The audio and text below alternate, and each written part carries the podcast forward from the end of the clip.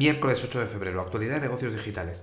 Ya sabes que el Departamento de Justicia ha demandado a Google por la parte de eh, publicidad digital que tiene abuso de posición dominante. Bueno, pues parece que está buscando un juicio conjurado en vez de con juez. ¿Por qué? Porque, eh, con juez que decida, vamos. Porque eh, hay riesgo de que el juez esté alineado con los intereses de la empresa. Ahí lo han dejado. Apple, una funcionalidad que no había entrado en los últimos dispositivos que lanzó al mercado es que se pudiese cargar un móvil con otro móvil. Es decir, lo que se llama carga bilateral. Como la carga es inalámbrica, pues ahora tu móvil tiene poca batería o otro móvil tiene mucha batería y comparten la batería.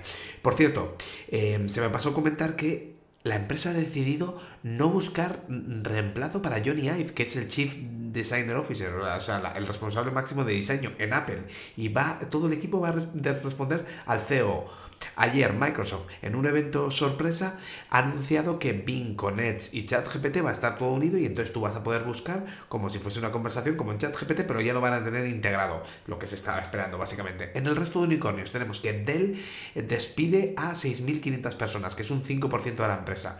Binance la empresa de cambio de moneda entre cripto y, monedas reales no va a aceptar transferencias en dólares supuestamente por unas semanas, es una medida temporal, sí que deja con euros y con tarjeta de crédito y débito, podría ser el comienzo de un corralito, pero Binance es súper grande, o sea, esto ya sería una estocada muy grande. Twitter, 180.000 usuarios están eh, pagando por la marca azul, eh, representa 28 millones de dólares al año y no es ni un 0,2 de los usuarios mensuales activos, o sea que todavía hay eh, para crecer. Y Elon no duerme, está diciendo que trabaja 120 horas a la semana, como tiene varias empresas.